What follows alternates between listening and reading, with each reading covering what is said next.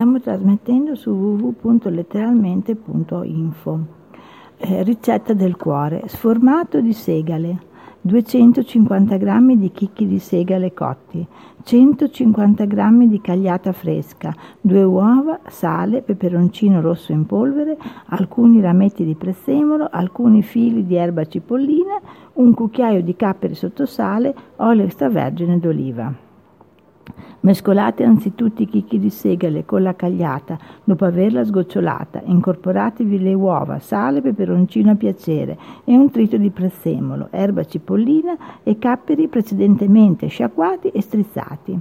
Oliate una teglia, versatevi il composto, bagnate con un filo d'olio e infornate a circa 200 g centigradi per una quarantina di minuti.